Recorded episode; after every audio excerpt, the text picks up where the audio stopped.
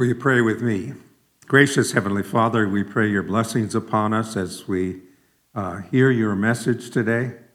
Help us to uh, take it to heart, and through the help you provide, through the Holy Spirit, nurture us, guide us, and help us to uh, truly be a blessing to, to the church around us and to people around us uh, each day. We ask this in Jesus' name.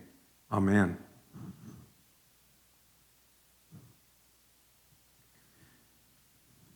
When I was in Reedsport, uh, we had a, a, preschool there, and we would meet every uh, Wednesday morning or whatever, Wednesday or Thursday morning, and sing little children's songs uh, with the children. And uh, one of those songs was Jesus Loves the Little Children. You know that one? Jesus loves the little children, all the children of the world. Red, brown, yellow, black, and white, they are precious in his sight. Jesus loves all the children in the world. Matthew explains the reason Jesus spoke about the place of little children in the kingdom of God. It was when the disciples came to him saying, Who is the greatest in the kingdom of heaven? It was then that Jesus said, called, called a child to him into their midst and he said, Truly I say to you, unless you turn and become like children, you will never enter the kingdom of heaven. Whoever humbles himself like this child is the greatest in the kingdom of heaven. Jesus' love for little children is best proclaimed in the next chapter of Matthew, and is also, also uh, uh, in the Gospel of Luke. And it's amazing that the disciples, after hearing what Jesus said in today's gospel lesson, uh, had some problems with little children coming to Jesus. In the next chapter of Matthew's gospel, we read how the disciples wanted to prevent the parents from bringing their babies and little children to Jesus. Matthew tells us little children were brought to Jesus for him to place his hands on them and pray for them. But the disciples rebuked those who brought them. Jesus said, Let the little children come to me and do not hinder them, for the kingdom of heaven belongs to such as these. And so this inspires us to sing the song, Jesus loves the little children of the world. In the eyes and the mind of Jesus, infants toddlers, preschoolers, and children of any age are dearly loved and genuinely accepted into his kingdom. But we know that little children are not free from sin. They uh, inherit the sin brought upon the whole world by Adam and Eve when they rebelled against God and sinned against God in the Garden of Eden. And that's why we uh, have the sacrament of Holy Communion, about Holy Baptism, and that's why Holy Baptism is so important. Little children and all people are brought into the family of God in Holy Baptism when their sins are washed away and they are received into God's family. It was because the disciples asked Jesus who is the greatest in the kingdom of God that Jesus called that child into their midst and said, Unless you become like this child, you will not enter, you will never enter the kingdom of heaven. Whoever humbles himself like this child is the greatest in the kingdom of heaven. I'm sure the disciples were surprised when they heard Jesus uh, say to them that they had to become like children. Because in their day, even the, uh, is the, the Jews, they had respect for children, they loved children. That's something that the, the Romans and the uh, pagan people didn't necessarily have.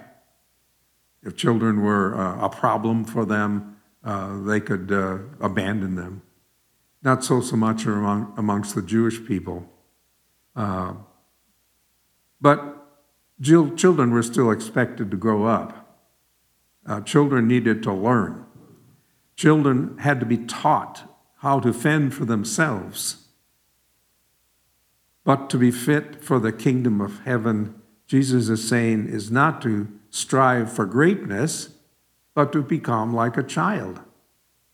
What was Jesus saying to his disciples? He wanted them, and he wants all of us, not to strive to be great, greater than everyone else, to be top dog, but rather to humble ourselves uh, in our faith to him. To be great in the kingdom of heaven requires one to realize one's shortcomings, one's sins, and to ask for God's forgiveness and guidance. This kind of greatness meant that one had to be willing to accept help from the Heavenly Father. Whoever humbles himself like this child is the greatest in the kingdom of heaven. And whoever receives such child in my name receives me, Jesus says. But whoever causes one of these little ones who believe in me to sin, it would be better for him to have a great millstone tied around his neck and be drowned in the sea. Children certainly are impressible. They want to learn. They are eager to imitate their parents, their family members, and others around them. Jesus is underlining the seriousness of misleading children, teaching them to sin by breaking God's will that is, the Ten Commandments, or to turn away from faith in their loving and saving Father in heaven. Jesus says, if anyone causes a little child to turn away from God, it would be better for that person to be executed by drowning in the deep sea. He goes on to say, Woe to the world for temptations to sin, for it is necessary that temptations come. But woe to the one by whom the temptation comes. We certainly live in a world filled with temptations of every kind, uh, including the desire to be great, like the disciples. It's inevitable. But listen to Jesus' double woe to the disciples and to all of us. We must not be the cause of temptation to the little children or to anyone else causing them to sin. And Jesus underlines the seriousness of giving in to temptation or being the cause of temptation by saying it would be better to live without your foot, without your hand, without your eye, than to be thrown into the hell of fire. So, causing someone else to fall away from their faith is a very serious thing. Jesus says in our gospel, See that you do not despise one of these little ones. Jesus is not just referring to children there, little children, when he says, Do not despise one of these little ones. Little ones are everyone who is in need, everyone who is in great distress, of any kind, anyone who is uh, ill, without money, homeless, uh, despondent, or handicapped in any way, such as blind, unable to walk, paral- paralyzed. Uh, all of these would be considered the little ones. Little ones could also be those afflicted with spiritual uh, afflictions and shortcomings, those who have drifted away from the church, those who no longer believe that Jesus is their Lord and Savior, those who have been drawn to believe in another God or another philosophy rather than in Jesus Christ, who is their Lord and Savior. The little ones are sinners, and therefore every one of us fits that bill. We're all sinners. We are all poor in spirit in relation to God. We are all the little ones to be loved. to be cared for, to be encouraged in the faith, and to be reassured of God's forgiveness because Jesus has gone to the cross. In his death, he has taken away our sins, paid the price. Through his resurrection, he opens up the door to eternal life for all who believe in him. So do not despise one of these little ones, Jesus says. Why? Jesus goes on to say, For I tell you that in heaven their angels always see the face of my Father who is in heaven. Jesus mentioned of angels in heaven. Uh, this is the only place in the scripture where any reference uh, to guardian angels could be found. And Jesus doesn't go on to explain uh, this. And so, even though maybe we have some different opinions about guardian angels, uh, we can't really say any more about them than Jesus has said here. The message is clear the littlest ones must not be despised because God Himself treasures them and values them.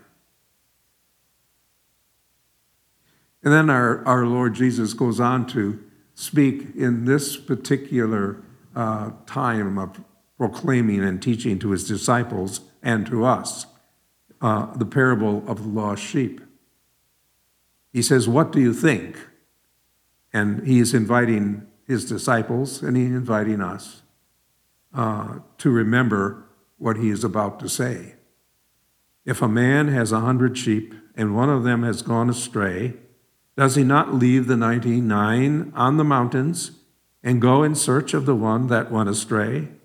And if he finds it, truly I say to you, he rejoices over uh, that sheep more than the 99 that never went astray. So it is not the will of my Father who is in heaven that one of these little ones should perish. Our good shepherd, the Lord Jesus, uh, wants all people to be saved. And those who may fall away from the church, stray from the church, uh, they're loved by the Lord. And He wants us who are members of His church and the pastors in the church to have that same love and concern for the little ones, those who have gone astray. So the disciples' question to their Lord and teacher who is the greatest, is answered by Jesus by pointing them to a child and saying to them and to us, Unless you turn and become like children, you will never enter the kingdom of heaven. Whoever humbles, humbles himself like this child is the greatest in the kingdom of heaven. So God bless you, God bless all of us as we continue caring for one another, including those who need that special care, that special love. Jesus' love will flow through us to them as we show that love and show that care, especially care for the spiritual needs of those people around us who Jesus calls the little ones. Now, the peace of God, which passes all understanding, keep your hearts and your minds in Christ Jesus. Amen. Please rise as we uh, proclaim our faith, confess our faith in the words of the Apostles' Creed.